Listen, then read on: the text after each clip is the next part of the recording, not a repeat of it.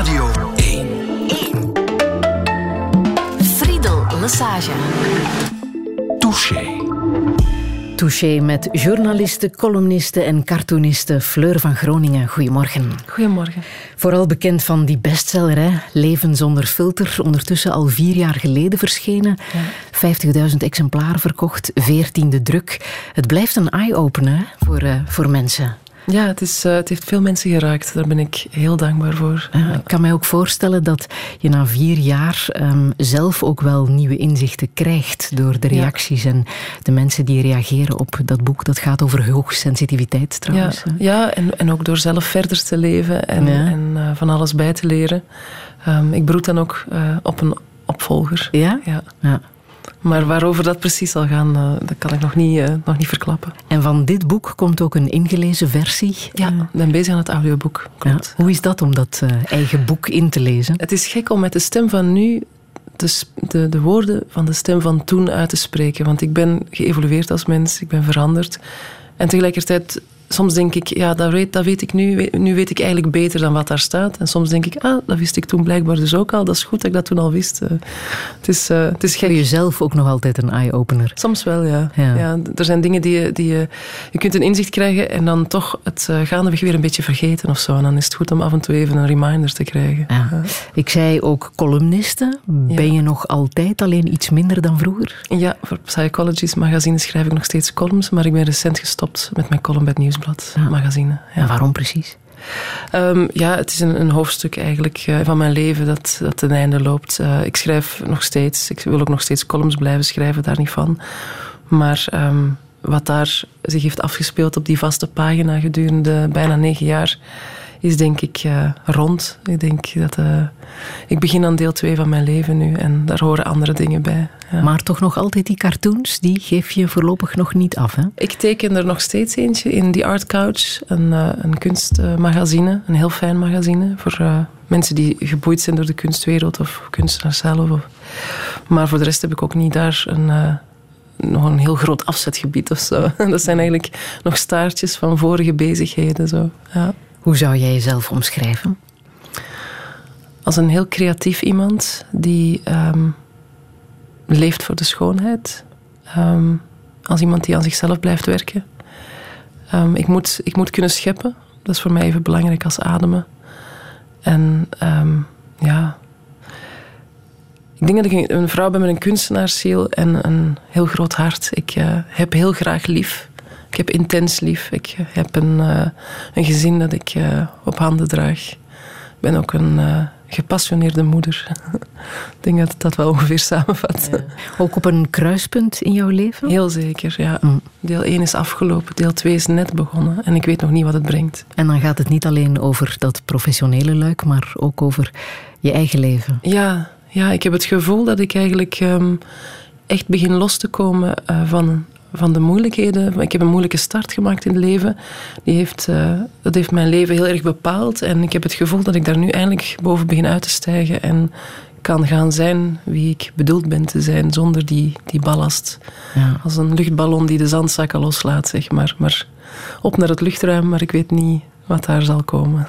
In je eigen omschrijving uh, valt niet het woord hoogsensitiviteit. Is dat omdat dat toch een label blijft, dat dat toch een etiket ja. blijft, dat je het toch ja. liever niet draagt? Ik hou niet zo van etiketten. Tegelijkertijd is het soms heel, heel bevrijdend, was het voor mij ook, om te, om te beseffen van dat is het. Um, ik denk dat ik eigenlijk mijn gevoeligheid en mijn creativiteit, die zijn voor mij zo verweven met elkaar, dat als ik zeg dat ik artistiek ben of, of, of creatief mm-hmm. ben, dat ik eigenlijk ook dat bedoel. Um, maar ik zal niet... Uh, op, ja, ik zal ook bijvoorbeeld niet op café, als de cafés terug open gaan, uh, op iemand afstappen en zeggen: Hallo, ik ben Fleur, ik ben hoogsensitief. nee, dus, uh, dat doe je niet. Nee, het is iets waar ik mee leef en ook waar ik zelf ook mijn verantwoordelijkheid voor draag. Um, maar het is niet iets wat mij... Ja, het bepaalt mij zeer en tegelijkertijd is het niet hoe ik mezelf presenteer of zo. Hmm. Ja. Wat je ook hebt ontdekt door toen dat boek te schrijven, is dat je ook hoogbegaafd bent. Daar ben ik nog steeds niet 100% van overtuigd hoor. Nee? Het zijn een aantal mensen die het mij hebben gezegd. En ik heb me dan... Ik dacht altijd dat hoogbegaafdheid uh, vooral te maken had met een, een hoog IQ. Um, en ik, ik, ik, ik scoor bijvoorbeeld heel slecht wat betreft wiskunde en dat soort uh, zaken. Ik ben echt een, een, een, een heel, een, ja, een, een, artistiek persoon, zoals ik al zei. Hmm. Maar ik heb dan ja, dingen bijgeleerd. Er is een, een, een, heel interessant stuk te vinden op internet van uh, de psycholoog Braham uh, over Dabrowski en over hoe dus eigenlijk hoogbegaafdheid te maken heeft met een, ja, een, een fijngevoeligheid op verschillende gebieden, zeg maar. En um, misschien val ik wel inderdaad in die categorie. Ik weet het niet. Ik ben er ook niet zo op uit om mezelf dat etiket te geven, want het kan heel snel een beetje snobistisch zijn. Of... Het komt mij van pas om mezelf beter te leren kennen, om beter met mezelf om te kunnen gaan, maar mm het is ook niet iets wat ik op café tegen iemand zou gaan zeggen. Verslavingsgevoelig? Zeer. Want zo staat het in jouw boek, onder andere aan sigaretten, sandwiches, porno, schoenen, eclairs, online shoppen, cafeïne, televisieseries, parfums, popliedjes, pijnstillers, Coca-Cola Zero, Facebook, werken en stoute mannen. Ja, dat is een kleine greep uit de dingen die ik, uh, waar ik al verslaafd aan ben geweest. Het gaat ondertussen veel beter. Uh, ja, dus ik uh, ben ook gelukkig getrouwd. Dat helpt al wat betreft de foute mannen. Ja. Een bloedhond, zo noemt jouw moeder je omdat ik heel goed kan ruiken, ja. Ja, mijn zintuigen staan altijd op scherp. Dat is ook typisch voor hoogsensitieve mensen. Ja. ja. En iemand die graag fantaseert over parallele levens. Ja, ik ben uh, lang een braaf meisje geweest. Um, ik heb ook altijd de, de behoefte om goed te doen en mensen te helpen en te ondersteunen. En er een stukje in mij, het, uh, het stoute meisje, is lang onderdrukt geweest. En dat zorgt op, zoekt op die manier soms een uitweg, denk ik. Maar langzamerhand wordt het stoute meisje ook steeds meer geïntegreerd. Dus ik weet niet of het de guilty pleasure gaat blijven. Dat, uh... En of je hier gaat fantaseren over een parallel leven, of zal het de waarheid zijn die we hier in Touché te horen krijgen? De waarheid. Oké. Ja. Fleur van Groningen, welkom in Touché. Radio 1. 1. Friedel Lassage. Touché.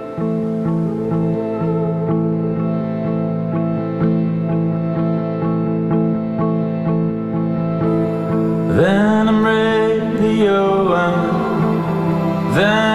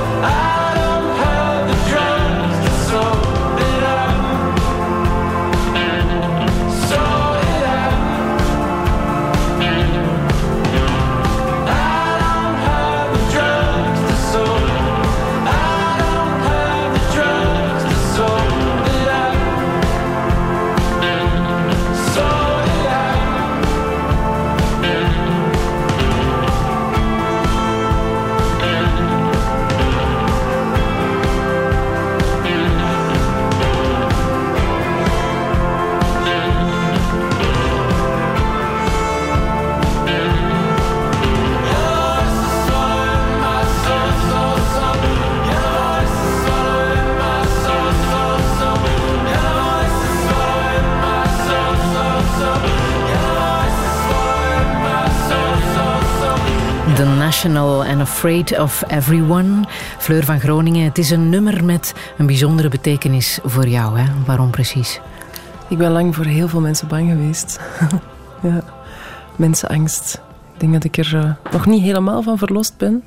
Ik blijf argwanend, zal ik zo zeggen. Je hebt ook wel iets timide in jouw uh, houding. Ja, en tegelijkertijd ben ik ook extravert. Het is een beetje tegengesteld, zo introvert ja. en extravert tegelijk. Ja. En kan je zeggen waar die angst voor mensen vandaan komt? Wel, er is um, eigenlijk van al heel vroeg in mijn leven is er heel veel over mijn grenzen gegaan door mijn omgeving.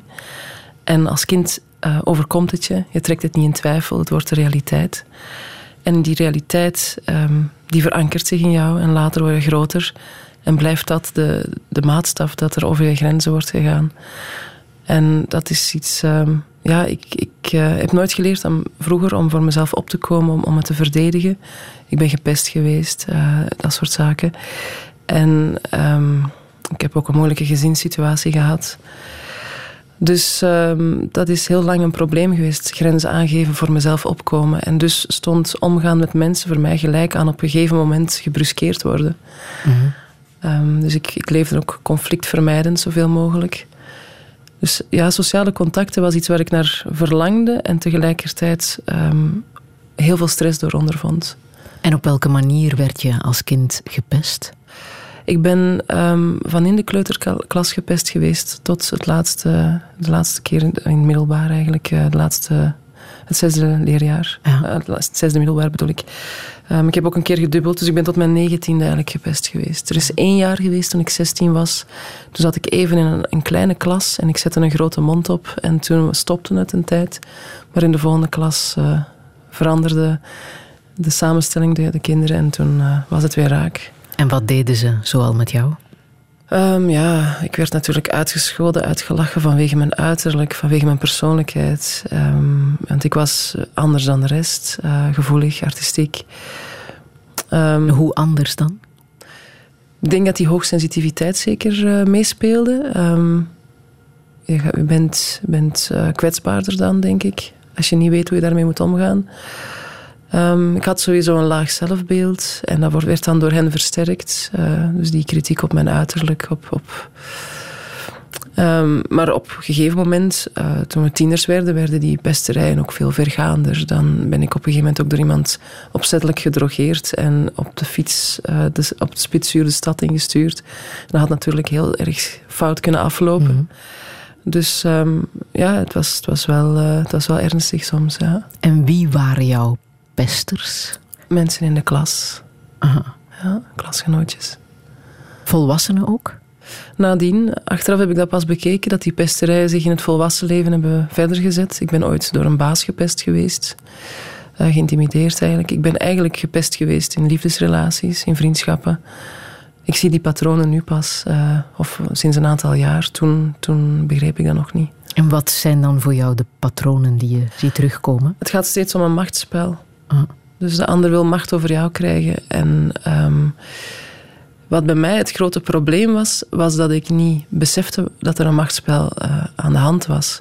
Ik heb later in therapie van mijn psycholoog gehoord dat, um, dat de normale mens, zonder een persoonlijkheidsstoornis zoals narcisme of zo, de, de reactie heeft dat wanneer er een probleem is in een groep, dat hij gaat kijken bij zichzelf, um, ligt het aan mij? De oorzaak bij zichzelf gaat zoeken. En dat is natuurlijk wat ik ook ben gaan doen. Ik dacht, als ik elke keer maar gepest word en gepest word, dan moet er echt wel iets stevig mis zijn bij mij. En um, daar komen natuurlijk een heleboel emoties bij. En de, ik denk dat het eigenlijk heel belangrijk is dat kinderen die gepest worden, of in een klas waar gepest wordt, want het is natuurlijk een groepsgebeuren, dat daar heel duidelijk wordt uitgelegd, geïnformeerd wat er precies aan de hand is. Als je het met een lichaam zou uh, vergelijken, is de situatie. Het machtsspel is het skelet en alle emoties daaromheen zijn het vlees. En dat is soms zo dik dat je het skelet niet meer kunt zien of voelen. En het is heel belangrijk dat het gepeste kind, als ook de pesters en de, de, degenen die het zien gebeuren en niet ingrijpen, beseffen dat het om een machtsspel gaat. Kon jij met jouw probleem ergens terecht? Kon je dat tegen iemand zeggen? Mijn, ik heb uh, een afwezige vader gehad, maar ik had wel een moeder uh, waar ik mee opgroeide. En zij is altijd mijn vertrouwenspersoon geweest. Maar zij had ook een, op haar beurt een moeilijke achtergrond. Dus zij reageerde ook vanuit die achtergrond. Ze werd daardoor soms ook beperkt. Ze heeft ook op een gegeven moment een depressie gehad en het moeilijk gehad. Dus... Uh, dan kom je thuis niet vertellen, mama, ik word gepest. Goh, jawel. Dat, ik kon bepaalde zaken zeker wel vertellen, maar er was ook maar zoveel dat we konden doen. Mijn moeder is naar leerkrachten gestapt en heeft, heeft aan de alarmbel getrokken, maar dan zei die leraar dat ik maar meer eelt op mijn ziel moest uh, kweken. En greep niet in. Er was op een gegeven moment, um, ik was een jaar of negen, en was een jongen die altijd achter me kwam lopen en dan zijn hand tussen mijn benen stak en heel hard in mijn kruis kneep. En mijn moeder is daar toen uh, iets van gaan zeggen tegen de leerkracht en die heeft niet ingegrepen. Het, heeft zelf, het is zelfs een keer voor zijn neus gebeurd. En heel de klas lachte en hij keek weg. Je hebt er zelfs ook een uh, echt litteken aan overgehouden. Aan, aan een van kin, die... ja. Nou ja, dat was niet rechtstreeks door het pesten. Het was een ander meisje dat ook gepest werd. Ze had sproeten en rood haar. Want pesters kiezen natuurlijk altijd iemand die uh, eigenschappen heeft die niet iedereen heeft. Je gaat niemand pesten met die bruin haar heeft, want dan staat de helft van de groep op. En... Um, zij werd ook gepest en, zij zei, en iemand zei op een gegeven moment dat ze niet sterk genoeg was om mij op haar rug te nemen. En uh, toen zei ze van wel en ik wou haar steunen, dus ik liet haar mij op haar rug nemen en toen zakte ze door haar, door haar knieën en niet dat ik zo vreselijk dik was, maar bon.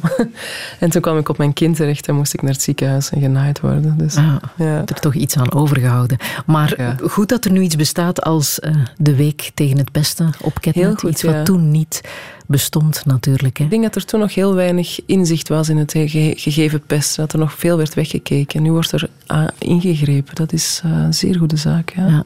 Je hebt zelf een zoontje van twee ondertussen. Ja. Denk je, ik ga hem extra beschermen, extra in de gaten houden dat zoiets hem nooit overkomt? Ja, maar het is er beide aanwezig. Um, met mijn zoontje heb ik geprobeerd om, om, en probeer ik nog steeds, om hem zo respectvol mogelijk te laten opgroeien, zodat hij ook veel zelfrespect heeft en zijn grenzen aangeeft.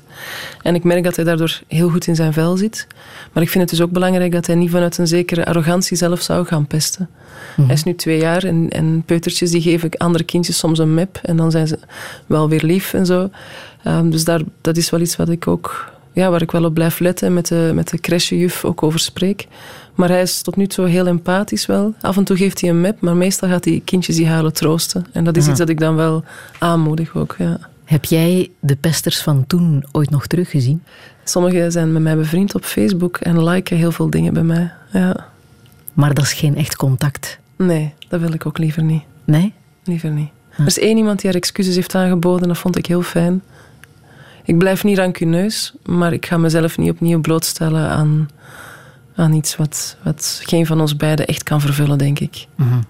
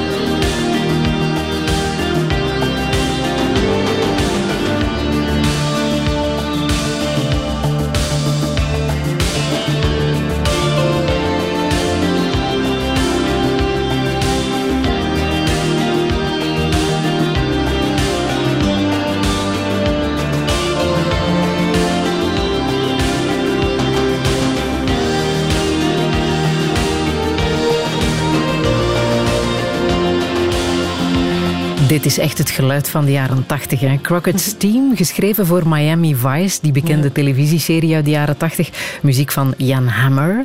Fleur van Groningen, jij hebt gekeken naar Miami Vice? Nee, helemaal niet. Want Nee, ik, leefde, ik leefde in de jaren 80. Ik ben geboren in 82. En dus ik leefde in de jaren 80 met mijn moeder in een, eh, in een klein polderhuisje waar de wind door de kieren loeide. En eh, waar we met een beetje geluk en veel sneeuw op het scherm eh, een paar, paar eh, posten konden krijgen ehm, via de antenne. Eh, er werd zelden televisie gekeken eigenlijk. Maar Eh, toch heeft het betekenis. ja, het was, een, het was een liedje dat mijn moeder in die tijd... Want zij, zij, zij kocht af en toe eh, eh, singeltjes of LP's die ze dan draaide voor mij. En het was een liedje dat zij in die tijd eh, regelmatig opzette. Ja. Ik vermoed dat ze dan aan haar toenmalige liefde dacht of zo. Want het is ook wel een klein beetje een sexy eh, liedje. maar ehm, ik, ik, eh, ja, voor mij was het altijd eh, een, een liedje dat voor mij symbool stond. Voor mijn moeder en, en mij. Hoe kwam jij met je moeder in dat polderhuisje terecht? Mijn moeder heeft altijd een, eh, een zwak gehad voor afgelegen huisjes. En op een gegeven moment ehm, zijn we iets te afgelegen gaan wonen. Dat was ook in de tijd van haar depressie. En eh, het is eigenlijk een, een donkere periode van ons leven daar, eh, toen we daar hebben gewoond. Ehm, in Nederland. ik, heb, ik ben in Nederland geboren, onmiddellijk naar België gekomen. Dan heb ik twee of drie jaar in Nederland gewoond. En zijn we terug naar België gekomen. Dus Had dat ook veel te maken met het feit dat je niet meteen een gewenst kind was? Goh, het is, dat is een, een, een, eh, een, een dubbele uitspraak. Ehm, ik was niet gepland. Mijn ouders waren geen, geen koppel. Ehm, ze zijn daarna hebben ze nog even samen geprobeerd, maar het werkte niet. Mijn vader wou absoluut geen kinderen. Ehm, maar mijn moeder is degene die beslist heeft om mij te houden toen ze bleek zwanger te zijn. Ehm, dus eh, enfin, ze heeft eigenlijk een morning after pil genomen die een, eh, geen echte pil bleek te zijn, gekregen van een, eh, een zeer katholieke dokter. Ehm, dus na een aantal maanden bleek, bleek ze dus toch zwanger te zijn. Maar ze wou mij dan ook wel echt. Dus ehm, ik ben ongewenst en gewenst tegelijkertijd. Mhm. Ja. En jouw biologische vader, welke band heb je daarmee gehad? Ehm, ik heb hem, mijn vader eh, was, een, was 17 jaar ouder dan mijn moeder. Dus die had ook toen ik geboren werd al een heel leven achter de rug zonder mij. Ehm, dus die was toen 47. En mijn, eh, mijn vader was eigenlijk een afwezige persoon die ik heel af en toe zag. Dus- Ik herinner me dat ik heel af en toe bij hem ging logeren en dat hij me dan in Antwerpen meenam. Hij was een kunstenaar en een muzikant en hij nam me dan mee naar de, galerij De Zwarte Panter en naar de Witsli Poetsli, waar al zijn kunstenaarsvrienden zaten en zo. Dat was voor mij een hele rare wereld, voor iemand die dan uit de polders komt.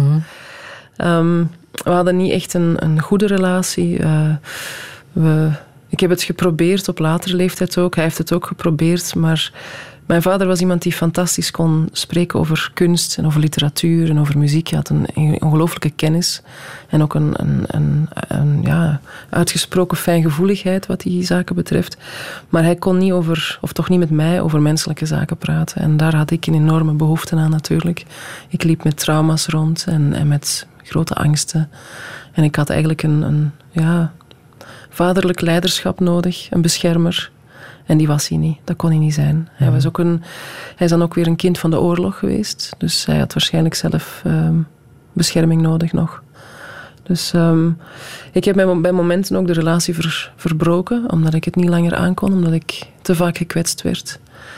Ehm, maar vlak toen hij ziek werd, toen heb ik eh, op het einde van zijn leven heb ik terug contact opgenomen en heb ik beslist, nu gaat het niet om mij, nu gaat het om hem.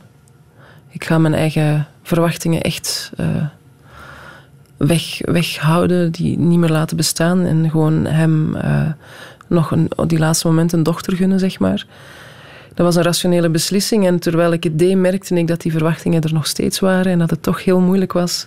Ehm, maar ik merkte ook dat ik heel veel van hem hield en houd, ondanks alles. En in mijn bijzijn is hij dan ook gestorven. En heeft hij mij met zijn laatste adem voor het eerst gezegd dat hij van mij, van mij hield. Dus het is toch een, het is een hele tumultueuze relatie. Maar hij is wel op een hele mooie manier kunnen eindigen. Mhm. Maar ook wel heel krachtig dat je dat voor jezelf had uitgemaakt. Het gaat nu even over hem en niet Ja. over mij. Ja, nou ja. ja. Hij, was een, hij was tenslotte een oude, zieke man Mhm. op dat moment. En ik was ondertussen geen kind meer, maar een, een volwassen vrouw. Ehm, En, en iemand die toch ook al flink aan zichzelf had gewerkt. En zichzelf al... Ik heb op een gegeven moment beslist om mijn eigen vader te worden. Ik ben daar nog steeds in aan het groeien, want dat is niet makkelijk. Maar om mezelf de dingen te geven die ik niet van hem heb gekregen.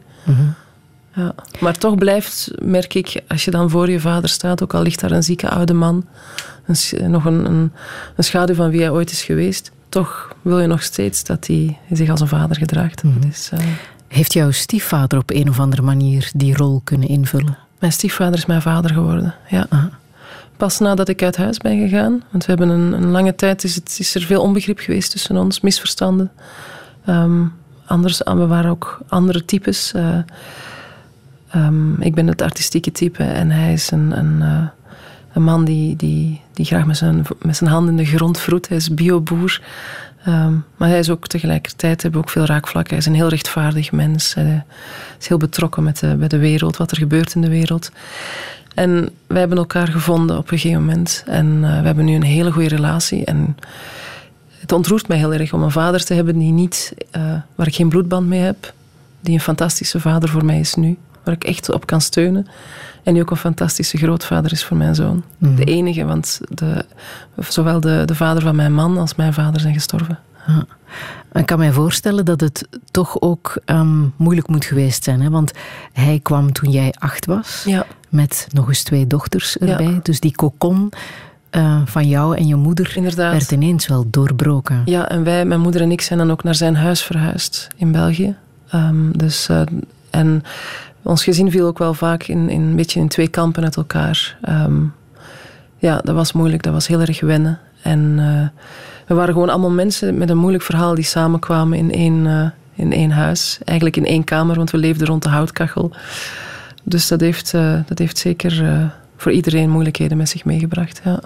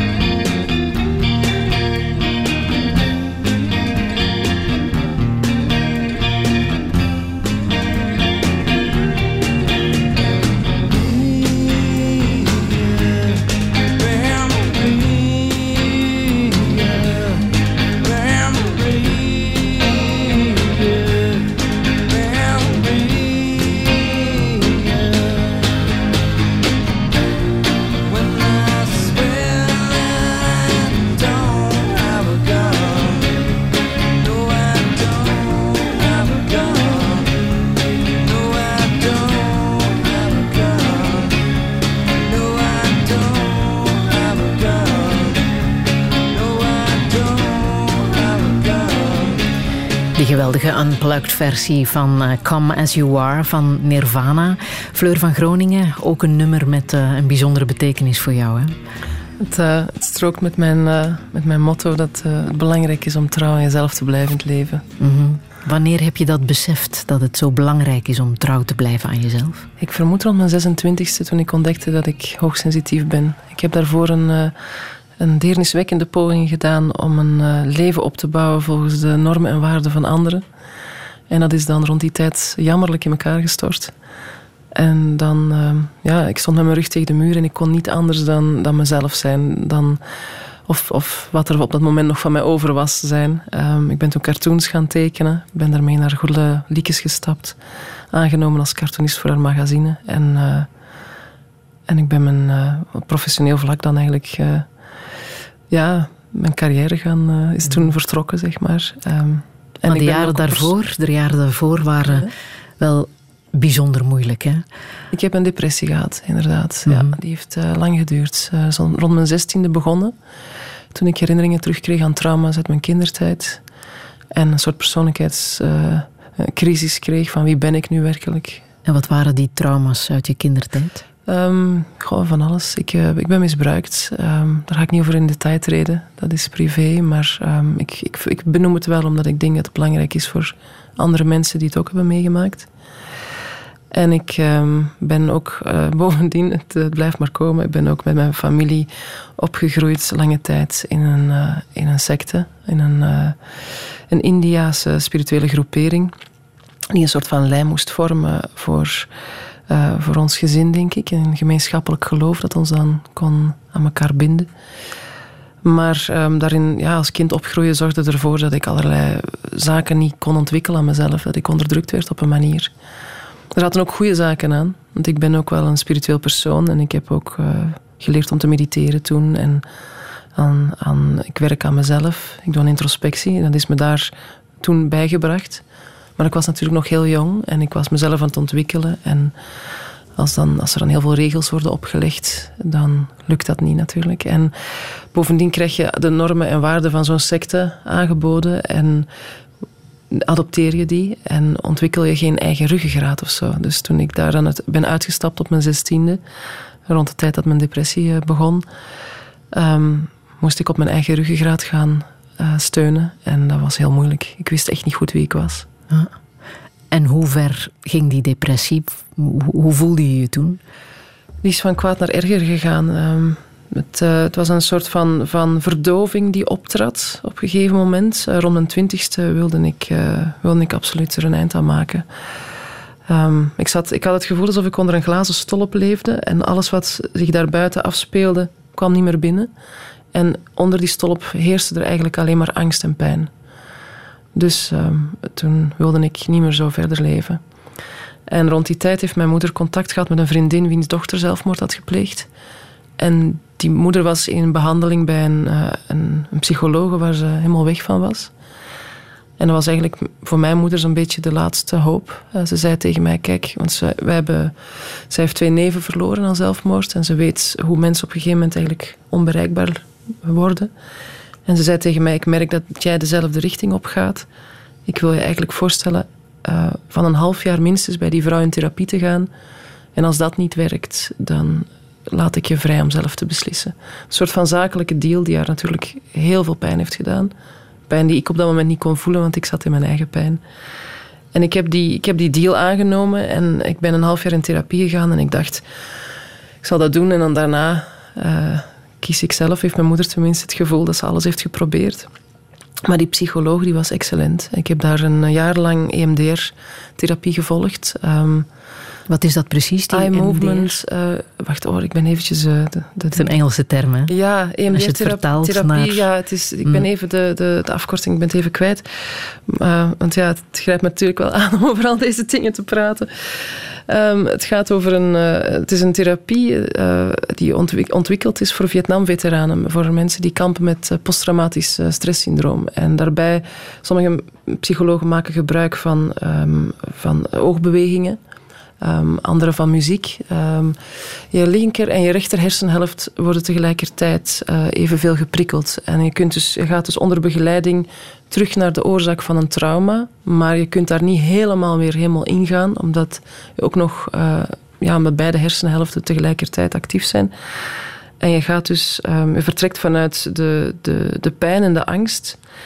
Um, vanuit de, de, de, negatieve interpretatie die je eigenlijk in der tijd hebt ge, gemaakt van het trauma. Een negatieve interpretatie over jezelf, een zelfontkennende gedachte. En dan ga je terug naar het trauma, maar dan ga je daar naar kijken vanuit een wijzer, volwassen perspectief en ga je eigenlijk je hersens herprogrammeren. Dus je moet door de berg heen, je kunt er niet omheen, dus je moet alle miserie terugbeleven en in de ogen kijken. Maar je leert wel daar op een correcte manier naar te kijken. En dat is heel louterend voor mij geweest. Um, dat is iets wat ik af en toe nog steeds doe. Als ik merk dat er terug zich in iets aandient of zo, dan ga ik nog eens voor een onderhoudsbeurt naar mijn psycholoog. Mm, en hoe doe je dat dan? Uh, kan je uh, dat uitleggen hoe dat wij werken effectief met muziek. in zijn werk gaat? Ja, ja dus ik zet een koptelefoon op Aha. die um, om beurten bij de oren uh, een, een, deuntje geeft. Um, dus dat die hersenhelften geprikkeld worden. En dan vraagt zij mij naar mijn angst, uh, welke, welke zelfontkennende gedachte daar is. Bijvoorbeeld, um, er is een gebeurd een situatie waaruit ik interpreteer, uh, ik mag er niet zijn, of ik heb geen bestaansrecht, of uh, ik doe het niet goed, of niemand houdt van mij, ik ben alleen. Om zomaar wat zelfontkennende gedachten op te noemen. Maar ik moet zeggen, hoe ernstig ik die voel op een schaal van 1 tot 10. Meestal is dat dan 9 of 10, 8, zoiets. En dan gaan we daar naartoe, gaan we daarop werken. En dan, ik zie vaak beelden tijdens die, tijdens die uh, sessies. Ik voel alles terug. En zij stelt vragen. Zij leidt mij eigenlijk naar, uh, naar de waarheid. Want die zelfontkennende gedachte is eigenlijk iets wat tussen jou en de werkelijkheid instaat. Een, een donkere filter. Mm -hmm. En dan op een gegeven moment komt daar een, uh, komt daar een verwerking. En moet er, soms moet er flink gehuild worden. Of is heel erg op een kussen geslagen worden als, er, als het gaat over ingekapselde woede. En dan um, komt daarna de opluchting en dan komt het inzicht. Dan kom je dus dichter bij de waarheid.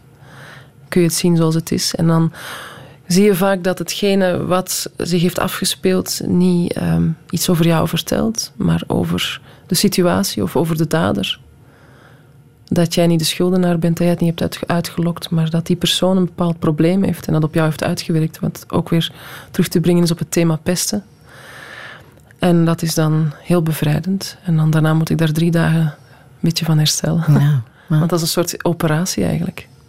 Je hebt die ontdekking van die therapie gedaan toen je 20 was? 26. 26. Oh nee, sorry, 20 inderdaad. Nou, ja. ja. toen. Ja, pardon. Dat is wel een leeftijd waarin je jezelf nog moet ontwikkelen, waarin je ja. eigenlijk aan het, uh, het vrolijke leven moet beginnen. Dat heb ik allemaal niet gehad. Ik heb geen, uh, geen studententijd gehad. Ik heb, uh, ik heb een depressie gehad. Dus, maar mijn leven is op mijn vijfde of zo al onbezorgd geworden, of misschien zelfs al vroeger.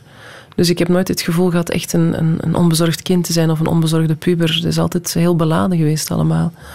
En het voordeel dan weer van zoveel moeilijkheden is dat die je wel dwingen om bij jezelf te komen. Uh, het, is, het is niet fijn om mee te maken, maar het biedt je wel de mogelijkheid om inzichten te verwerven die dan werkelijk. Het gaat over bewustwording, over dingen die dan werkelijk van jou zijn en die ze niet meer kunnen afnemen.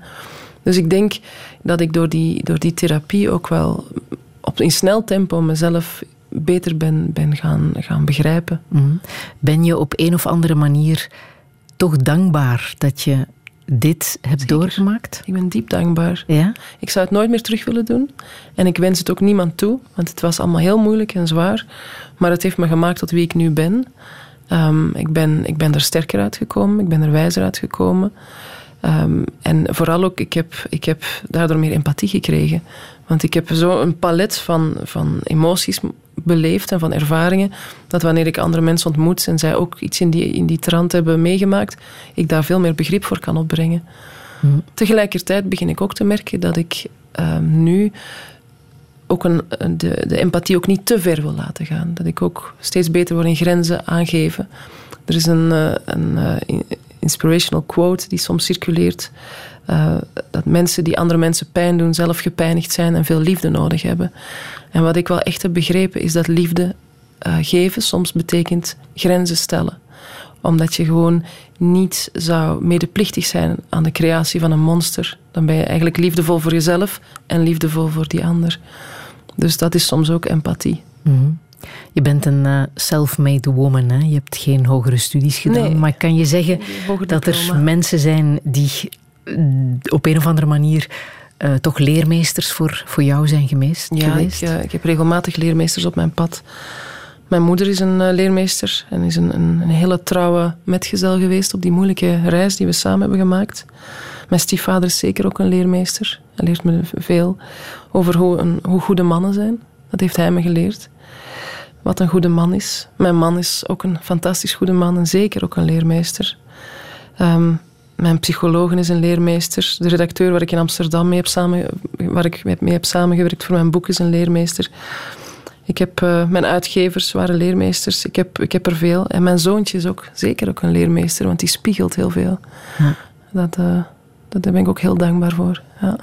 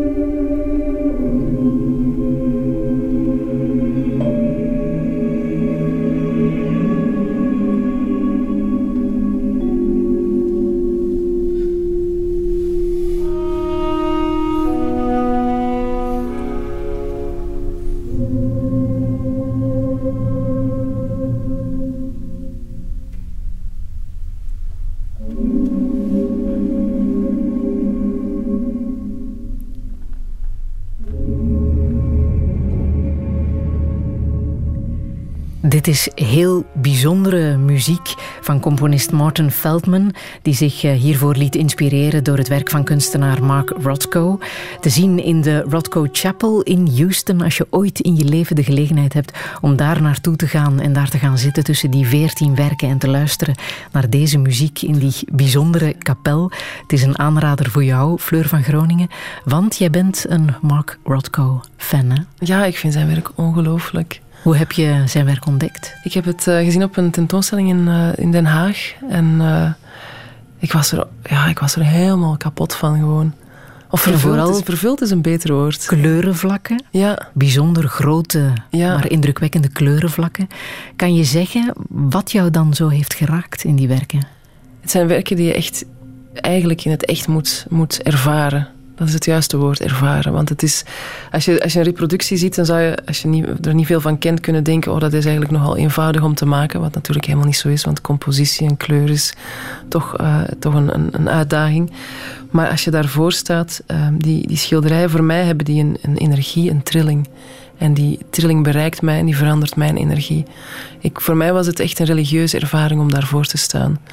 Ik, uh, ik kan het niet anders omschrijven eigenlijk. Een heel groot vlak dat voor mij staat, dat mij heel diep ontroert en dat mijn wezen verandert op dat moment. Dat bewonder Is ik echt. ook hij een soort leermeester? Want je schildert zelf, hè? Ik schilder zelf, ja. Hij is geen leermeester. Ik ken hem natuurlijk niet en ik, ik weet ook niet zoveel van hem af. Ehm, maar ik, ik, hij is wel een, een, zijn werk en het effect dat ik toen heb gevoeld is voor mij wel een, een voorbeeld en een, een droom van wat ik zelf zou willen kunnen doen. Ik schilder ook abstract en ook met kleurvlakken, maar dan op mijn manier. Um, ik wil zeker geen imitator zijn. Ik vind het heel belangrijk dat alles wat ik doe voortkomt uit authenticiteit en een, en een, een, uh, ja, een genadeloze eerlijkheid met mezelf. Is dat schilderen iets waar je nu ook meer tijd voor maakt? Ja, ik ben vorig jaar gestopt met mijn actualiteitscolumn um, in het nieuwsblad, waar heel veel tijd in kroop altijd. Um, om eindelijk te gaan doen wat ik uh, al heel mijn leven zo graag wilde doen. En dat is uh, onder andere schilderen. Schilderen is eigenlijk mijn grootste passie. Um, ik heb me daar heel lang tegen verzet. Ik was daar bang voor. Ik heb een, uh, een, kunstopleiding gehad op de Humaniora. Mijn vader was kunstenaar, die gaf daar ook les, waarnemingstekenen. Um, door hem kwam ik in het kunstmilieu. En alles wat met kunst te maken had, was voor mij verbonden met mijn vader. En op een gegeven moment um, was er een jury van de Koninklijke Academie van Antwerpen die dan onze werken jureerde en die zei dat ik veel talent had en dat ze er zich op verheugde dat ik zou komen. Mijn vader was heel trots en die zei, zo, jouw toekomst ligt vast. Jij gaat naar de academie en daarna word je kunstschilder. En hij had het alvast besloten. En eigenlijk was het ook wel wat ik wilde, maar omdat hij dat zo zei, wilde ik het natuurlijk niet meer. Was het niet meer van mij. En had ik het gevoel alsof ik zijn leven dan zou leiden of in zijn voetsporen zou treden of iets dergelijks. En dus heb ik me daar lang tegen verzet. Ik heb zelfs heel lang niet getekend. Ik ben muzikant geworden. Ik ben daarna secretaresse geworden en uiteindelijk journalist en columnist. En allemaal zonder diploma. Beetje gek. en dus nu heb ik de, de verfborstels opgenomen. Um, begin, begin uh, vlak voor, de, vlak voor de, de lockdown, van de eerste coronagolf, ben ik eraan begonnen. Verfborstels van jouw vader? Ja. ja. Verfborstels van mijn vader en zijn ezel. En ook verfborstels van mezelf. Ja. Dan zijn die toch op een of andere manier bij jou terechtgekomen. Ja, die zijn bij mij Ondanks je verzet. Ja. ja. ja. Ja, ik vond het ook wel kloppen nadat we ons, met elkaar, ons verzoend hadden. Ja. Um, ja, die zijn bij mij terechtgekomen. Die koester ik ook. En ik heb nu een atelier dat heel erg lijkt op zijn atelier. Waar ook allemaal spullen van, van hem in staan. Uh, dingen die, die ik van hem heb gekregen. Boeken, kunstboeken die ik vroeger heb gekregen. En, zo. En, uh, en dus die ezel en die kwasten. En en ik schilder en ik ben begonnen op, op, op veilig. Uh, de dingen die ik alleen voornamelijk in mijn eigen lievelingskleur geschilderd en op een kleiner doekje en voorzichtig, want ik was heel erg bang om hetgeen wat ik maakte niet mooi te vinden.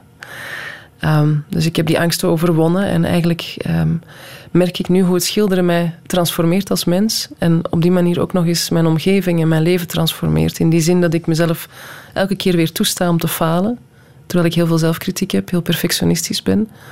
Want schilderen is niet zoals een computer. Je kunt niet op een doel klikken. Uh, je moet leven met wat daar staat en er weer iets van maken. Zoals het in het echte leven ook is.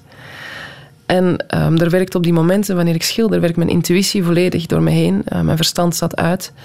En ik schilder dingen waarvan ik niet wist dat die in mij zaten. En ik ontdek wie ik werkelijk ben. Dus het is voor mij vrijheid. Het is ook alle regeltjes loslaten alle dingen die mij ooit gezegd zijn over schoonheid of schilderkunst of wat dan ook. En Lijkt gewoon, mij ook zeer rustgevend, mediterend ja, zelfs. Totaal. Ik ben totaal ja? in een meditatieve staat en ik ben totaal trouw aan mezelf. En ik ben alleen maar op dat moment. Ik denk niet uh, ja. aan iets anders, want nee. dat kan niet. Ik, ik, ben het doek, ik ben het doek, ik ben de verf en ik ben de penselen. Ja. Um, ik heb nog um, muziek uit de BBC-serie Normal People. Ah. Naar het uh, gelijknamige boek van uh, Sally Rooney. Ja. Um, het is vooral de serie die je hebt gezien, hè, die ja, heeft ik heb het boek nog geraakt. gelezen. Mijn man heeft het boek gelezen, het is de grootste lezer thuis. En die vertelt me dan wat ik moet lezen en dat is dan zo de stapel die groeit. Hè. Dus ik ben daar nog niet aan toegekomen, zeker ook niet met een peutertje in huis. Maar wie zijn de normal people volgens dat boek en die serie?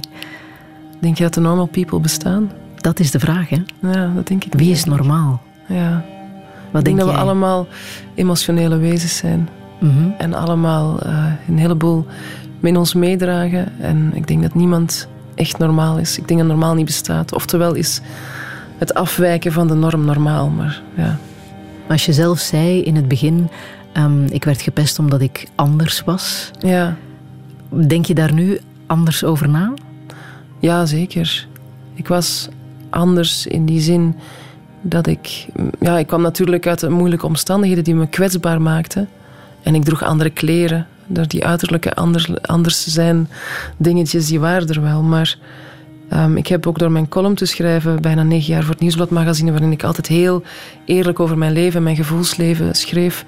En gemerkt, eh, en ook door Leven zonder filter te schrijven, en al die reacties te krijgen, dat mensen zich daar heel erg in herkennen. Dus ehm, bij sommige mensen zoals ik zit het gevoelsleven veel meer aan de oppervlakte, wat ons ook kwetsbaarder dan maakt. Uh, bij andere mensen zit het beter verscholen en sommige mensen kunnen het zelfs verstoppen voor zichzelf. Maar het zit overal. Als eh, het wetenschappelijk bewezen is dat 1 op 5 hoogsensitief is, kan je inderdaad de vraag stellen: is dat normaal? Misschien is dat net normaal, hè? dat heel veel mensen hoogsensitief zijn, zich daarin herkennen. Ik denk ook wel dat we in tijden leven waarin er ontzettend veel prikkels op ons afkomen. Dus ehm, die dwingen ons ook wel om, om gevoeliger te worden. En in coronatijden komen die prikkels nog steeds op ons af. En tegelijkertijd krijgen we de kans, of worden we gedwongen meer, zien, hoe je het bekijkt, om naar binnen te gaan. Ehm, om, om te kijken wat er met ons gebeurt. En ik denk dat er steeds meer mensen wel ontdekken dat ze gevoeliger zijn dan ze waren. Of begrijpen, ik was al die tijd gevoelig, ik ben gevoelig, maar ik mag dat ook zijn en ik mag dat ook de ruimte geven en het liefdevol verzorgen. Ja. En gevoelig zijn, dat is heel normaal. Hè? Ja.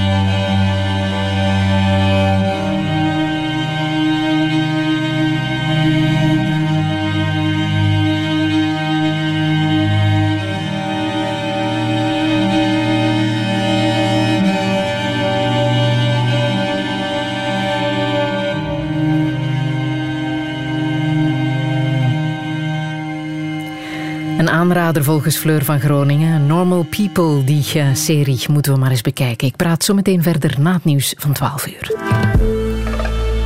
Radio 1. Friedel Lassage. Touché. Touché met journaliste, columniste en cartooniste Fleur van Groningen. Op haar 26e ontdekte ze dat ze hoogsensitief is. Een eigenschap die niet alleen vragen, maar ook veel antwoorden met zich meebracht. Tot die tijd waren heel veel mensen over haar grenzen gegaan. Ze werd misbruikt en gepest en daarna sukkelde ze in een depressie. Dankzij de kennis over hoogsensitiviteit kan ze nu haar grenzen beter bewaken en gebruikt ze vooral de positieve eigenschappen. Maar hoe moet het verder? Hoe hou je je leven in balans met een kind van twee? En wat fascineert haar zo bij swingers? Dit is Touché met Fleur van Groningen. Een goede middag.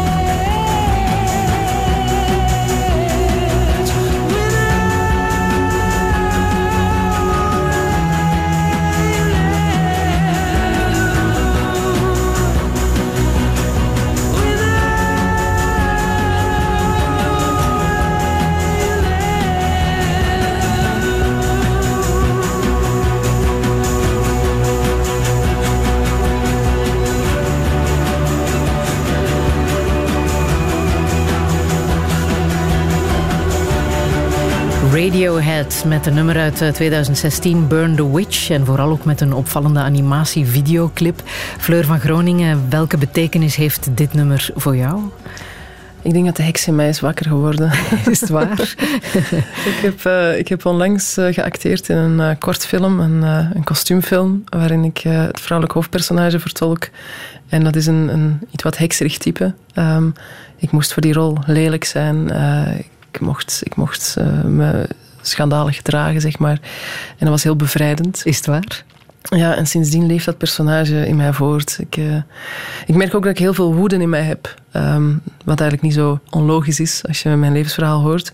En die, die woede, dat is een soort van vuur dat in mij brandt. Um, ik heb begrepen dat, dat het ook een, facet is van het vrouw zijn. Een facet dat we vaak als kind niet leren uh, toe te laten. Meisjes, of toch vroeger in mijn, in mijn tijd, moesten meisjes braaf zijn en netjes zijn en pootjes geven. En uh, ja, jongens mochten wel eens met een, met een uh, stok op een boom gaan slaan, maar wij moesten een braaf kraagje dragen. Zo.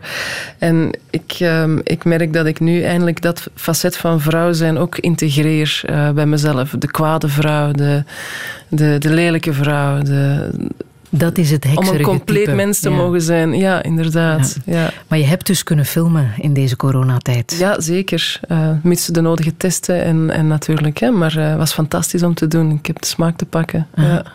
Wat was het voor jou dat afgelopen jaar? Dat uh, ja, een beetje als kluizenaar leven, je terug te trekken, weinig sociale contacten. Wat ja, betekende dat voor jou? Dubbel, want ik ben sowieso niet een, iemand die uh, heel veel mensen ziet altijd. En ik, ik, ik werk vaak alleen, schrijven, uh, schilderen, muziek maken. Dat zijn eigenlijk allemaal dingen die je eentje doet. Um, maar het is toch, merk ik, een groot verschil om zelf te kiezen voor isolatie of ertoe gedwongen te worden. En ik mis heel erg de verrassingen, de, de dingen, de onverwachte ontmoetingen, onverwachte gebeurtenissen, die zaken. En ik was ook heel blij om op die filmset te staan tussen de mensen en terug te kunnen praten. En ik, ik ben nooit een groot liefhebber geweest van smalltalk, maar nu kon ik dat opeens enorm appreciëren. Gewoon van te kunnen lullen met mensen. Ja. Maar het zal ook goed zijn als het voorbij is. Hè? En ja, het zal dat herkende je in een gedicht van Hendrik Marsman. Ja. Zou je het willen lezen? Kan ons misschien troosten en hoop geven. Ja, Phoenix heet het. Vlam in mij, laai weer op. Hart in mij, heb geduld. Verdubbel het vertrouwen. Vogel in mij, laat zich opnieuw ontvouwen. De vleugelen, de nu nog moede en grauwe. O, wiek nu op uit de verbrande takken. En laat een moed en uw vaart niet zakken. Het nest is goed, maar het heelal is ruimer. Het nest is goed, maar het heelal is ruimer. Het is waar, hè? Ja. Haal jij hier energie uit?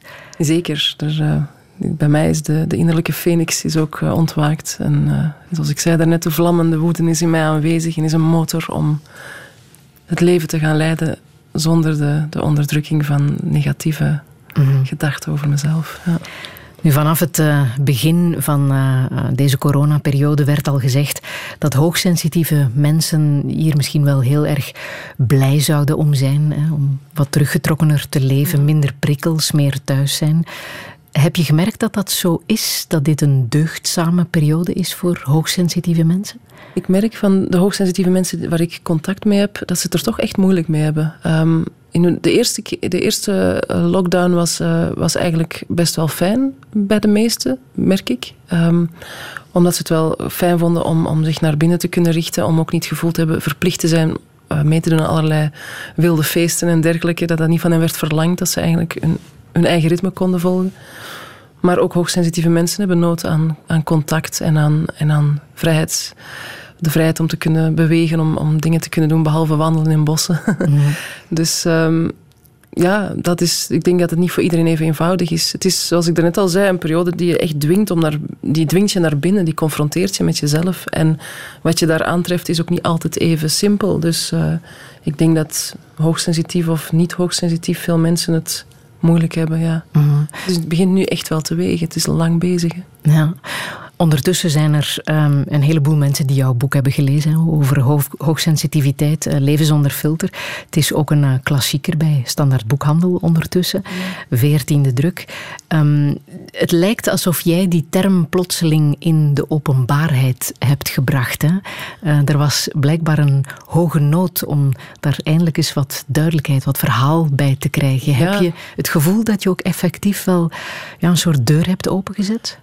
Ik heb het op dat moment niet beseft dat ik dat aan het doen was. Want ik dacht, er bestaan een heleboel theoretische boeken over het onderwerp. Ik ben niet degene die ermee aankomt zetten. Ik ben ook geen, geen wetenschapper. Um, maar blijkbaar is dat wel gebeurd toen. Ja, was de timing juist. En mm. dat is denk ik inderdaad terug te brengen op die, die groeiende hoeveelheid prikkels overal. Dus... Um, voor wie het boek niet heeft gelezen, hoe omschrijf je hoogsensitiviteit? Laat ons zeggen dat ik, uh, net zoals uh, professor Elke van Hoof, uh, die zich daar ook heel erg mee bezighoudt, um, ondertussen een onderscheid maakt tussen hoogsensitiviteit en hooggevoeligheid. Um, hoogsensitiviteit is een, is een uh, karaktereigenschap, is iets wat je niet kunt veranderen aan jezelf, dat ben je of dat ben je niet. En dat houdt in dat je andere hersenen hebt die prikkels, die veel meer prikkels registreren dan een normaal mens, uh, of dan een doorsnee mens, laat zo zeggen. Normale mensen bestaan niet. En um, die prikkels moeten ook allemaal verwerkt worden. Dus op een gegeven moment kan, kan er een overdaad aan prikkels zijn, komt er overprikkeling en dan moet die persoon op tijd rust nemen. Dus die moet daar gewoon rekening mee houden. Er komt veel meer binnen. Um, een gevolg daarvan kan zijn hooggevoeligheid. Maar hooggevoeligheid kan ook uh, veroorzaakt worden door trauma. Of door een persoonlijkheidsstoornis, bijvoorbeeld door borderline. Of door autisme.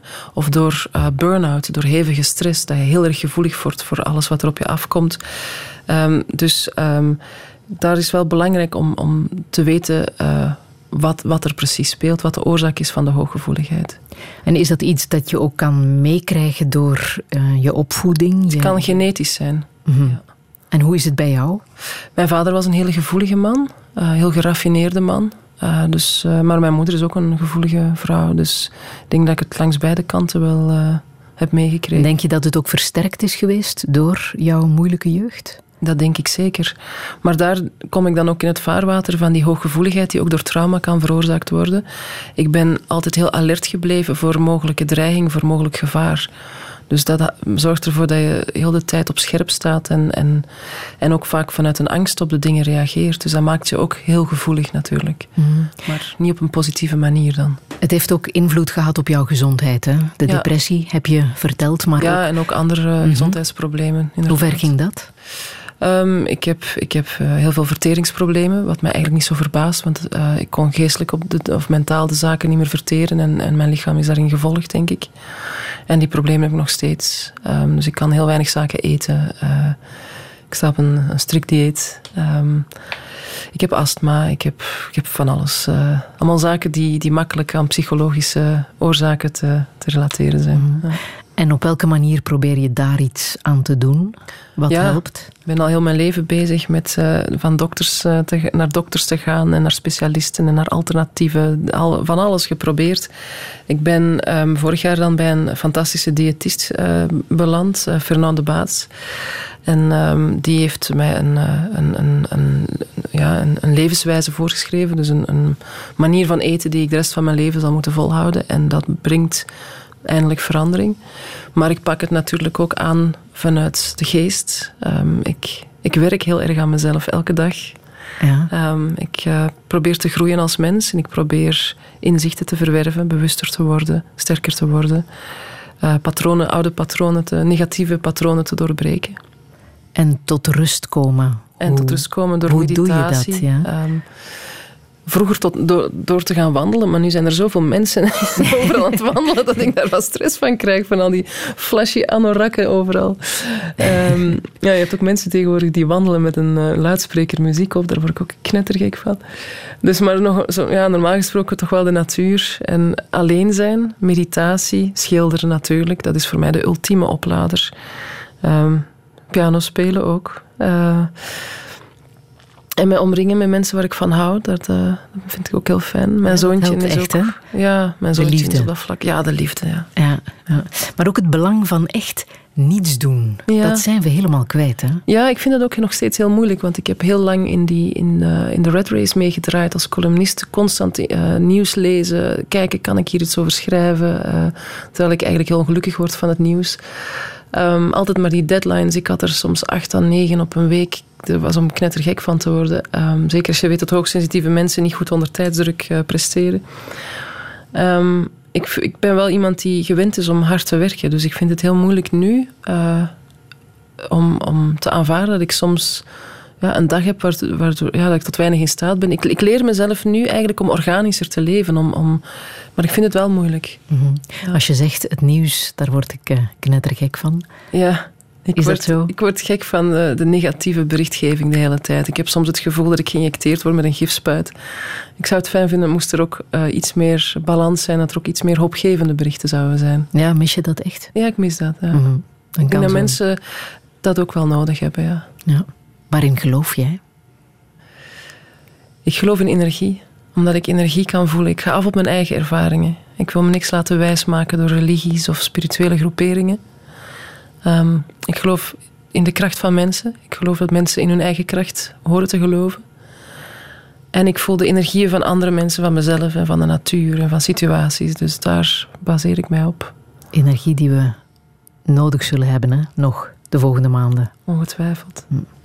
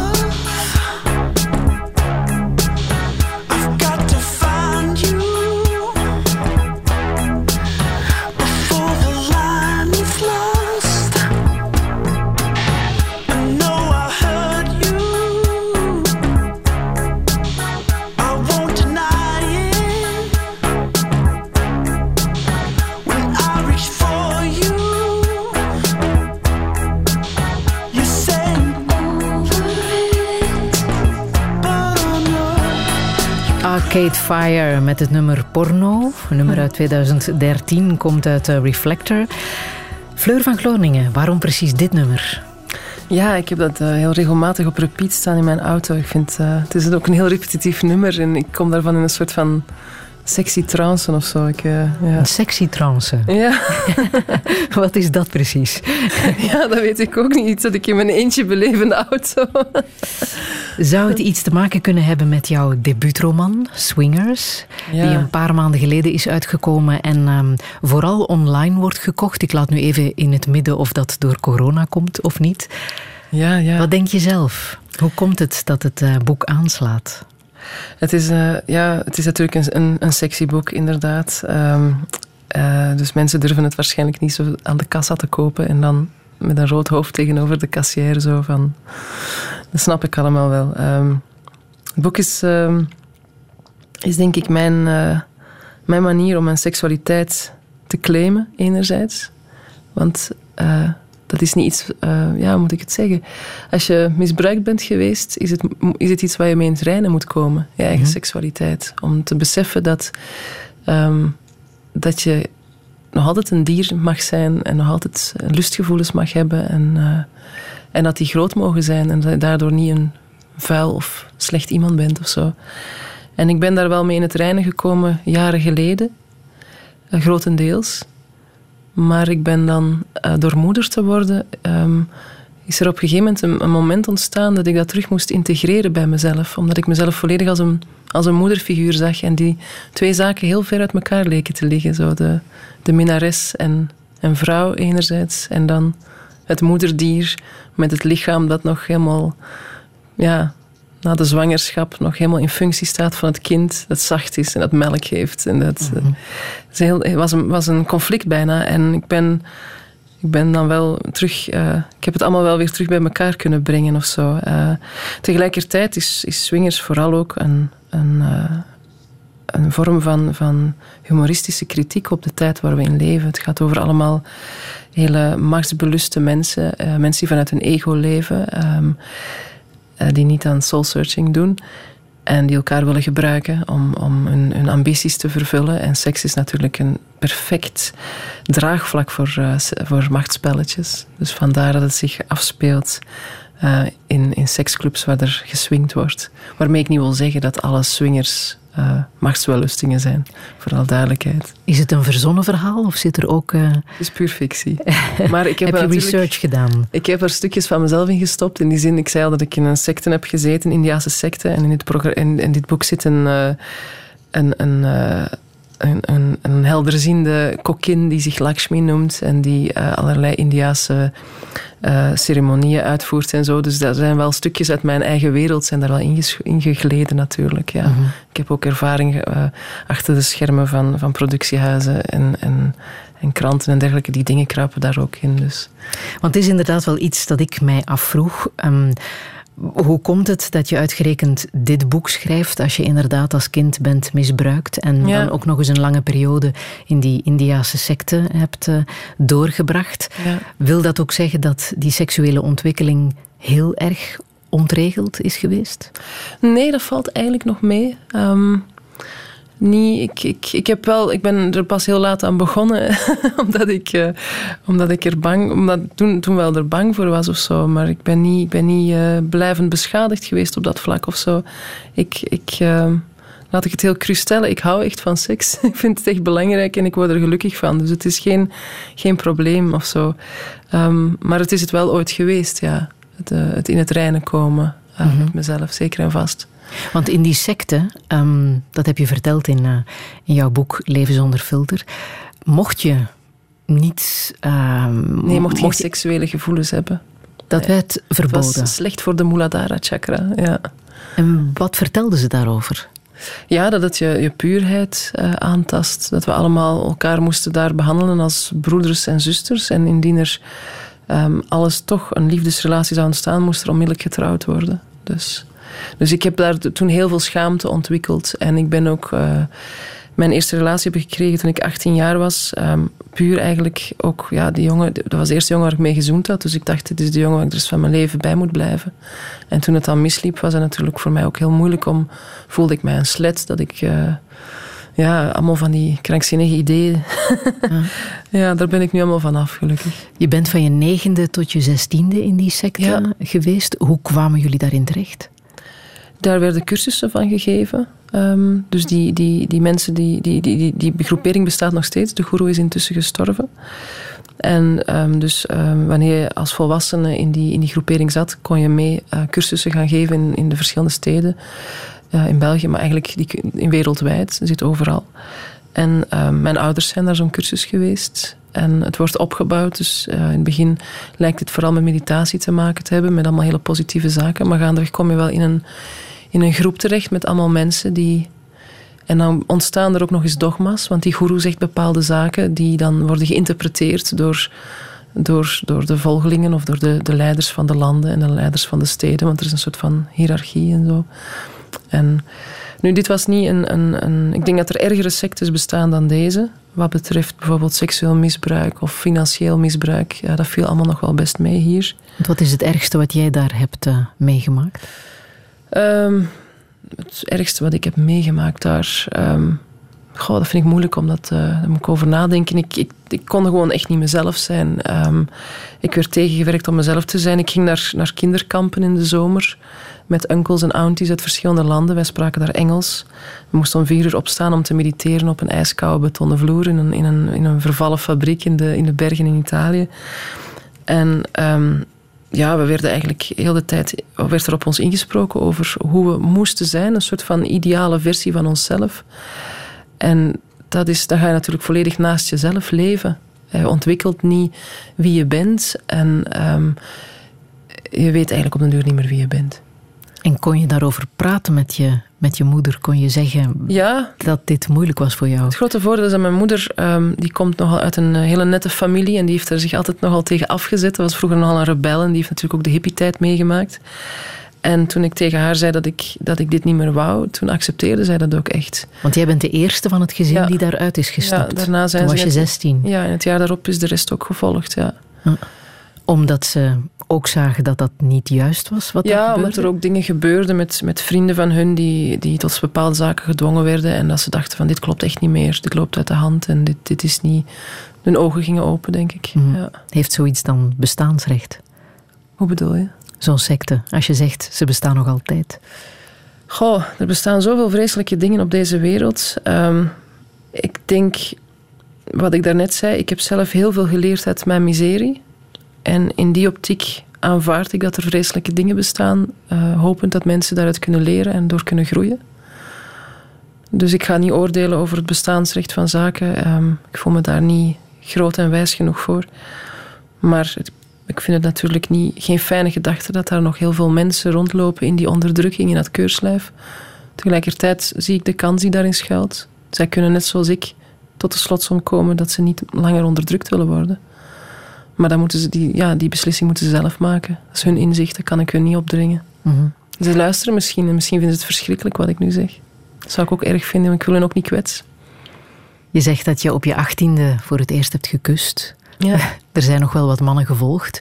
Ook veel foute, narcistische mannen. Heb je daar een verklaring voor hoe het komt dat je zo vaak op verkeerde mannen bent gevallen? Ja, er zijn ook niet zoveel mannen gevolgd, hoor, voor alle duidelijkheid. Want ik wou dat er wat meer waren gevolgd, dat ik wat meer ervaring had.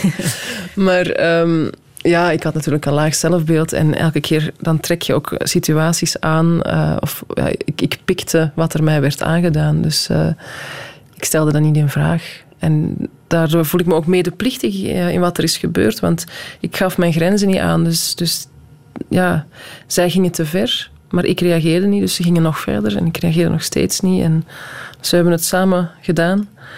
Ehm, dat is allemaal het gevolg van, van, van mijn kindertijd geweest natuurlijk. Van een totaal gebrek aan zelfrespect. Maar op, gelukkig ben ik dat op een gegeven moment wel beginnen ontwikkelen uit, een, uit mijn vorm van rebellie dan. Aha. En wanneer is toen inderdaad die kentering gekomen, dat inzicht? Rond mijn gekomen? 31ste denk ik, rond mijn 31 à 32 is het beginnen ontluiken. En dan ben ik ook eh, eh, kort daarop ben ik mijn huidige partner tegengekomen, die een soort spiegel was voor de gezondere relatie die ik met mezelf kreeg. Eh, want zo zie ik die relaties ook wel, die vorige relaties, als een spiegel van de slechte relatie die ik met mezelf had. En mijn man heeft ook, eh, ook de vergelijkbare watertjes doorzwommen. Dus wij begrijpen elkaar op dat vlak heel erg goed. En ja, dat is wel echt een zegen. Ja.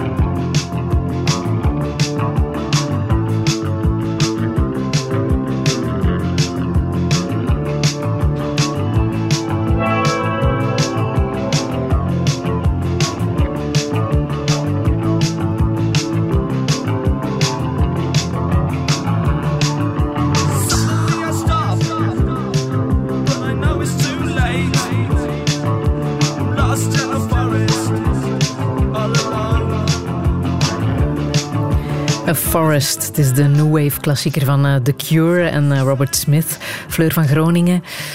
Welke herinnering heb jij aan dit nummer? Ik, zat, uh, ik was 16 jaar en ik was verliefd op een, een jongeman van 28. Um, en we zaten samen in de auto op de terugweg van een of ander feest ergens. En ik was al heel lang heel verliefd op hem, maar hij zag mij niet staan. Um, en op een gegeven moment legde hij zijn hand op mijn dij in de auto. En dit liedje stond op de radio was, en, en we reden door een donker bos. En ik dacht, nu gaat het gebeuren. Vanavond gaat het gebeuren. Maar hij heeft me thuis afgezet. En er is nooit wat gebeurd. Achteraf toch blij dat het niets is geworden tussen jou ja, en die man. Ja, dat is beter ook. Dat is beter ook ja.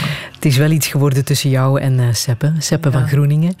Um, ondertussen ook de vader van uh, jouw zoon. Ja, van Rex. Um, hoe is het leven nu met Seppe en jouw zoon? Als je het vergelijkt met het leven wat je ja, hier al hebt verteld. Hè? Ik heb mijn eigen veilige haven nu. Hè. Ik heb mijn eigen gezin. Um, ik heb een man waarmee ik... Ja, wij leven heel dicht bij elkaar. Wij, wij verdelen heel veel met elkaar. Begrijpen elkaar heel goed. Um, we kunnen ook heel goed dicht samen leven. Wat ook tijdens de lockdown is gebleken. Want dat is niet voor iedereen evident. Um, we kunnen ook verschrikkelijk lachen met elkaar. Uh, er is ook heel veel passie. Dus het is eigenlijk allemaal perfectie, zou ik maar zeggen. En ehm, nou ja, elke relatie heeft ook zijn, piek en zijn dalen natuurlijk. Dat is bij ons ook zo. We maken ook wel eens ruzie. Maar dat kan dan weer heel fijn bijgelegd worden. En we hebben een fantastisch zoontje. Ik ben, eh, ja, ik ben in totale aanbidding van mijn kind. Ehm, ik probeer het hem niet altijd te laten merken dat hij niet arrogant wordt. Maar eh, eh, hij is gewoon een droom. Het is zo'n slim en, en lief en, en mooi kereltje. Je hebt er ondertussen ook een boek over geschreven. hè? Ja. Mijn kind, mijn spiegel. Ja. Op welke manier is Rex jouw spiegel? Het boek gaat over eh, het eerste jaar. ehm, en ik ben tijdens dat eerste jaar eh, van moeder te worden heel erg met mezelf geconfronteerd. Omdat ik ehm, ja, zaken die ik vroeger niet onder ogen kon komen, nu wel onder ogen moest komen. Omdat ik merkte dat ik sterk wilde zijn voor hem. Een goede moeder voor hem wilde zijn. Ehm, en hij, spiegelt mijn gedrag natuurlijk ook. Ehm, dus ja, ik, ik, ik ben eigenlijk door mijn, mijn zoon heeft mij eigenlijk. de komst van mijn zoon heeft mij gedwongen om, om sterker te worden. Sterker te worden. eh, om beter voor mezelf te zorgen, zodat ik beter voor hem kan zorgen. Heb je getwijfeld of je een goede moeder kon zijn? Ja, absoluut. Ja? Ja, ik had een depressie gehad, dus ik was bang voor een postnatale depressie. Of ik was hoogsensitief, dus ik dacht, of ik ben hoogsensitief en ik dacht, kan ik al die prikkels wel aan van een kind?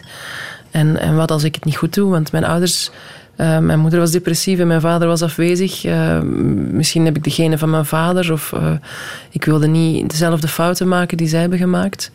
Ehm, Natuurlijk maakt iedere ouder op, maakt natuurlijk fouten. En ik heb ook wel beseft dat eh, de fouten die mijn ouders hebben gemaakt, mijn moeder en mijn stiefvader hebben hun fouten aan mij toegegeven.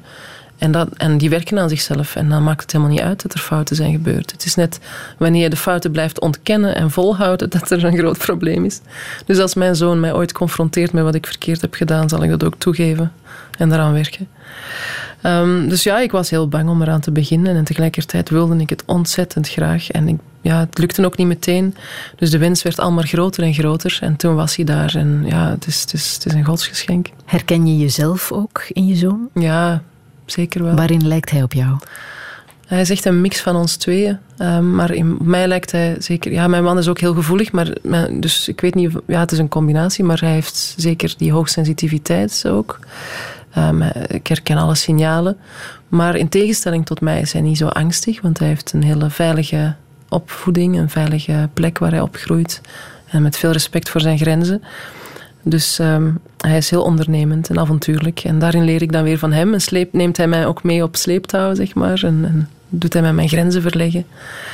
Ehm, hij is ook artistiek. Hij houdt heel erg van schilderen en van muziek. Hij vindt het ook heel leuk als ik piano speel en we zingen samen. En En heeft zijn naam Rex een betekenis voor jullie? ja, hij is onze koning natuurlijk. Wij zijn zijn onderdanen. nee, zover gaat het niet. Ehm, het gaat voor mij... Ja, ik vond, ik, eh, ik vond het een mooie, mooie naam in die zin ook... eh, dat, dat eh, mijn man natuurlijk uit de filmindustrie komt. En Rex is ook heel vaak de naam van een cinema. Ehm, maar dan ook gewoon koning, ja. En in mijn hoofd is dat dan koning van het licht of iets dergelijks. Of, ja. En heet hij van Groningen of van Groeningen? Ik heb gekozen voor Van Groeningen, ehm, omdat er is ooit een fout gebeurd in de, in de Van Groningen stamboom. Uh, een eeuw geleden of zo. Heeft Jouw een, eh, stamboom. Ja, Ja. heeft, een, heeft een, een ambtenaar daar eh, een foutje gemaakt en is de Van Groeningen tak ontstaan. En eh, mijn grootvader die, die, had een, een- ja, zijn gezin, die had een wapenring en die was heel erg trots op zijn afkomst. van Goede Huizen heette dat dan. En ik ben daar ook altijd mee opgegroeid. Maar ik was dan wel de bastaard natuurlijk, want mijn moeder was een ongetrouwde moeder. Ik, ik heb dus de naam van mijn moeder gekregen. Ehm, en eh, ik vond het dan wel grappig dat wij nu eh, op onze manier... De stamboom van Groningen stopt bij mij. Ehm, eh, dat, mijn, dat mijn zoon met het foutje van de ambtenaar van 100 jaar geleden verder gaat. Zo. ik vind Van zijn Groningen jullie ook misschien mooier. familie?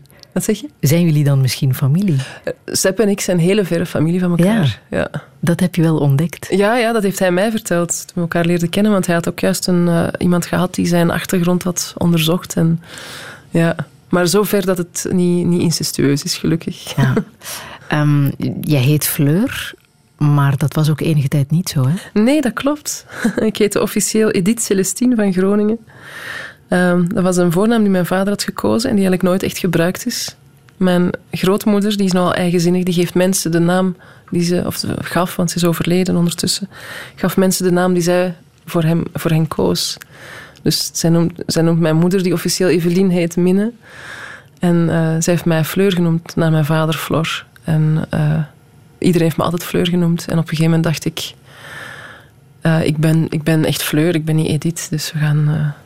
Je hebt het officieel laten wijzigen. ja, ik heb het laten wijzigen van zodra het goedkoop werd. Zo ben ik dan weer. Ah ja? Hoeveel kost dat? Ik, ik denk maar een 50 euro of zo in mijn, in mijn gemeente nu. Toch Ja, wel. ja.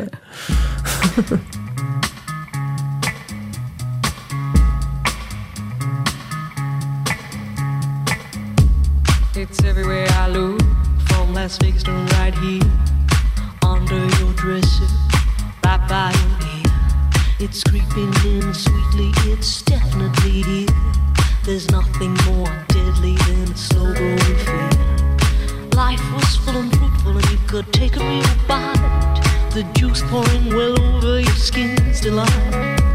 But the shadow it grows and takes the depth away leaving broken down this priceless ballet. The shallower it grows, the shallower it grows, the fainter we go into the fade out line.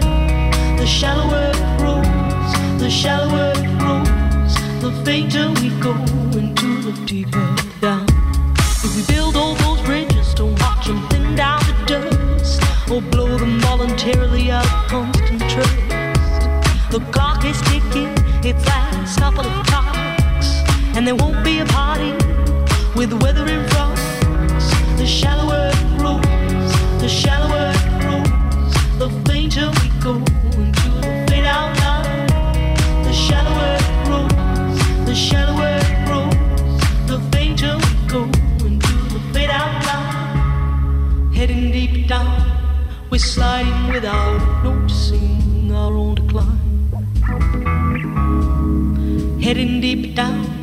we're hanging on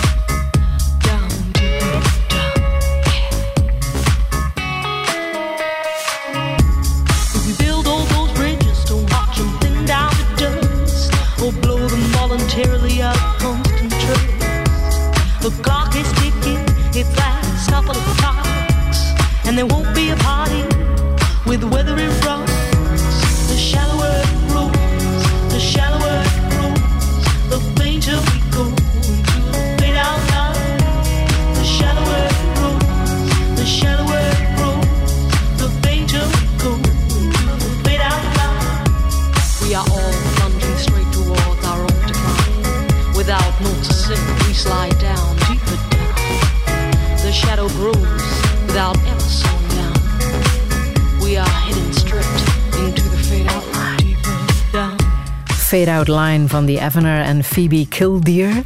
Fleur van Groningen, ehm, waarom wou je dit laten horen? Ah, dit was het, eh, het liedje waarop dat, eh, dat ik mijn... Ja, het is eigenlijk het liedje van mij en mijn man. Ehm heeft mij, we hebben elkaar ontmoet op een avond in een café en we zagen elkaar en we wisten eigenlijk meteen, dit is het. Ehm, maar we moesten ons daar nog een beetje mee verzoenen, want we hadden al twee maal bindingsangst. Maar eigenlijk eh, viel die bindingsangst al bij al toch nog mee, want we zijn eh, vrij snel voor twee weken op vakantie vertrokken samen, op schrijfvakantie, want hij schrijft ook romans, naar een, eh, naar een klein huisje op een berg in de Auvergne. Heel afgelegen. Dus daar zat ik opeens met een man die ik nauwelijks kende aan dezelfde tafel te schrijven.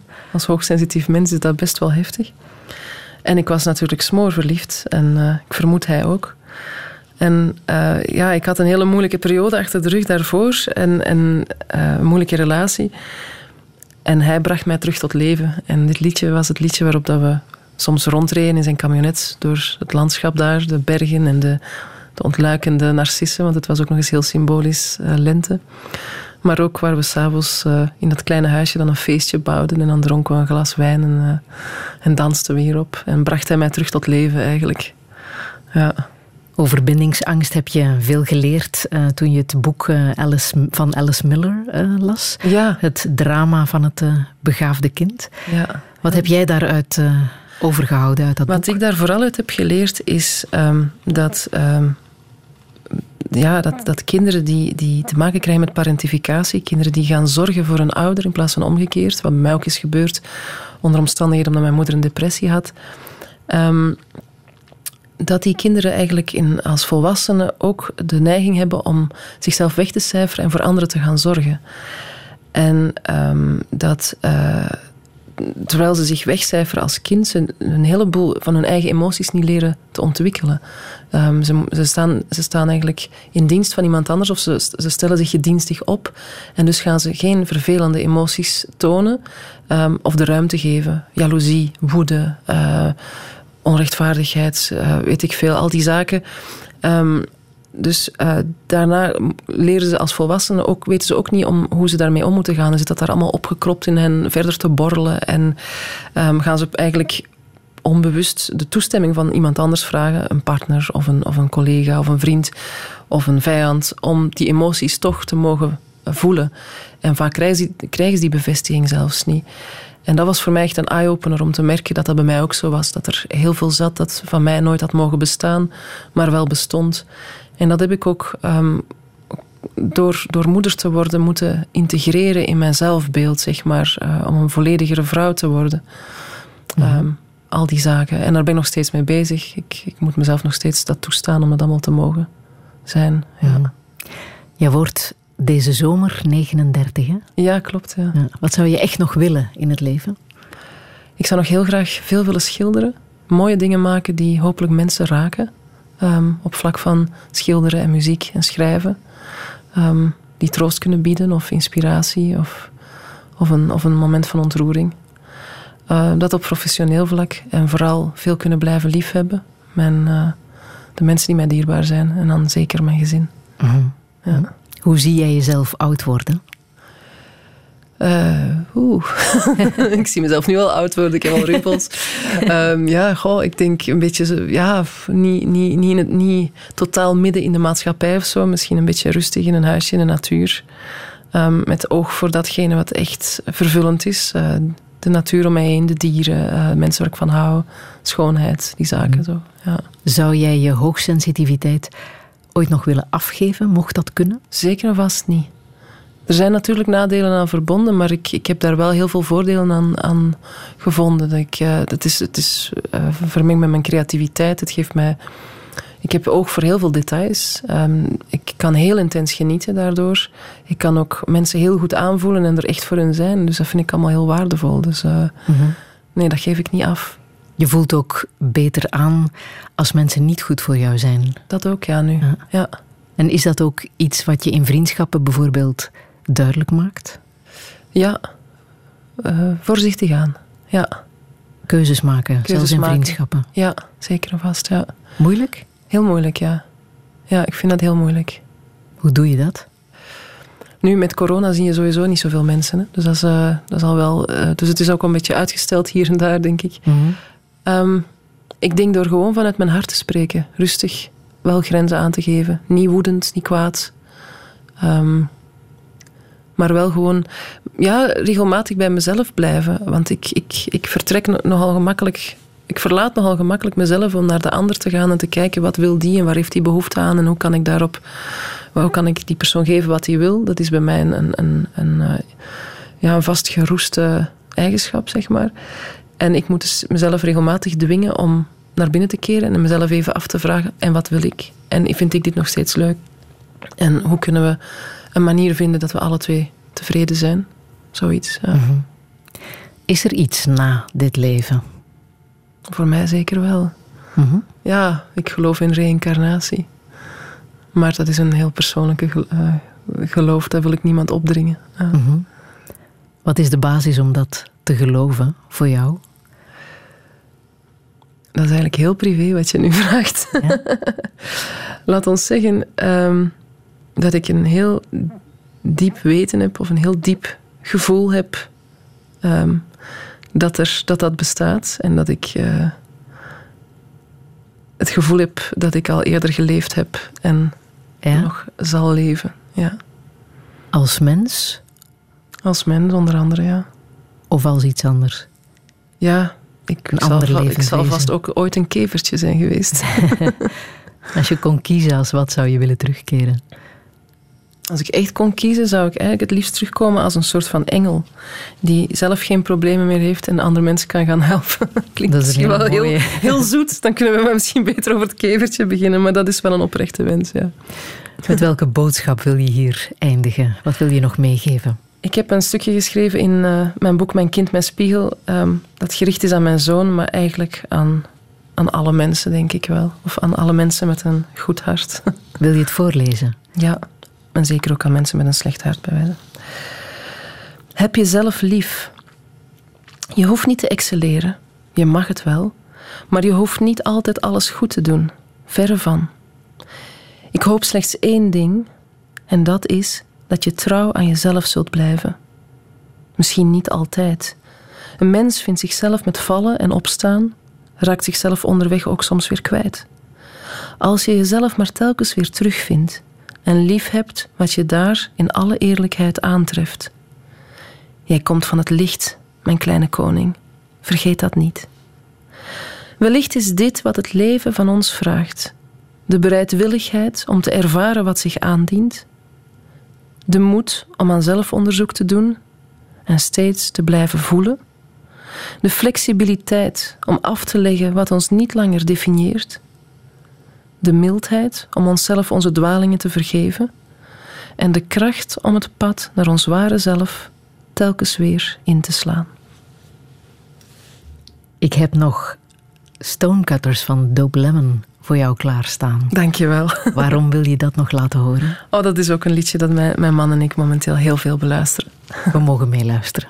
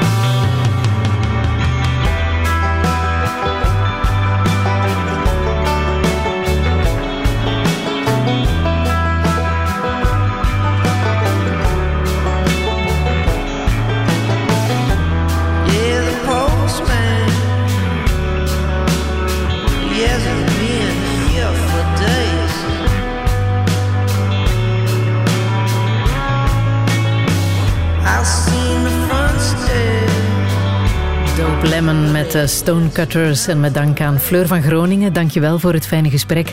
Alle info over de dingen die hier ter sprake zijn gekomen kan je nalezen op onze website radio1.be. En volgende week besluit ik hier de Week van de Belgische Muziek die morgen begint. En dat doe ik met Hannelore Bedert. Dat is voor volgende zondag. Een heel fijne sneeuwdag nog. Dag.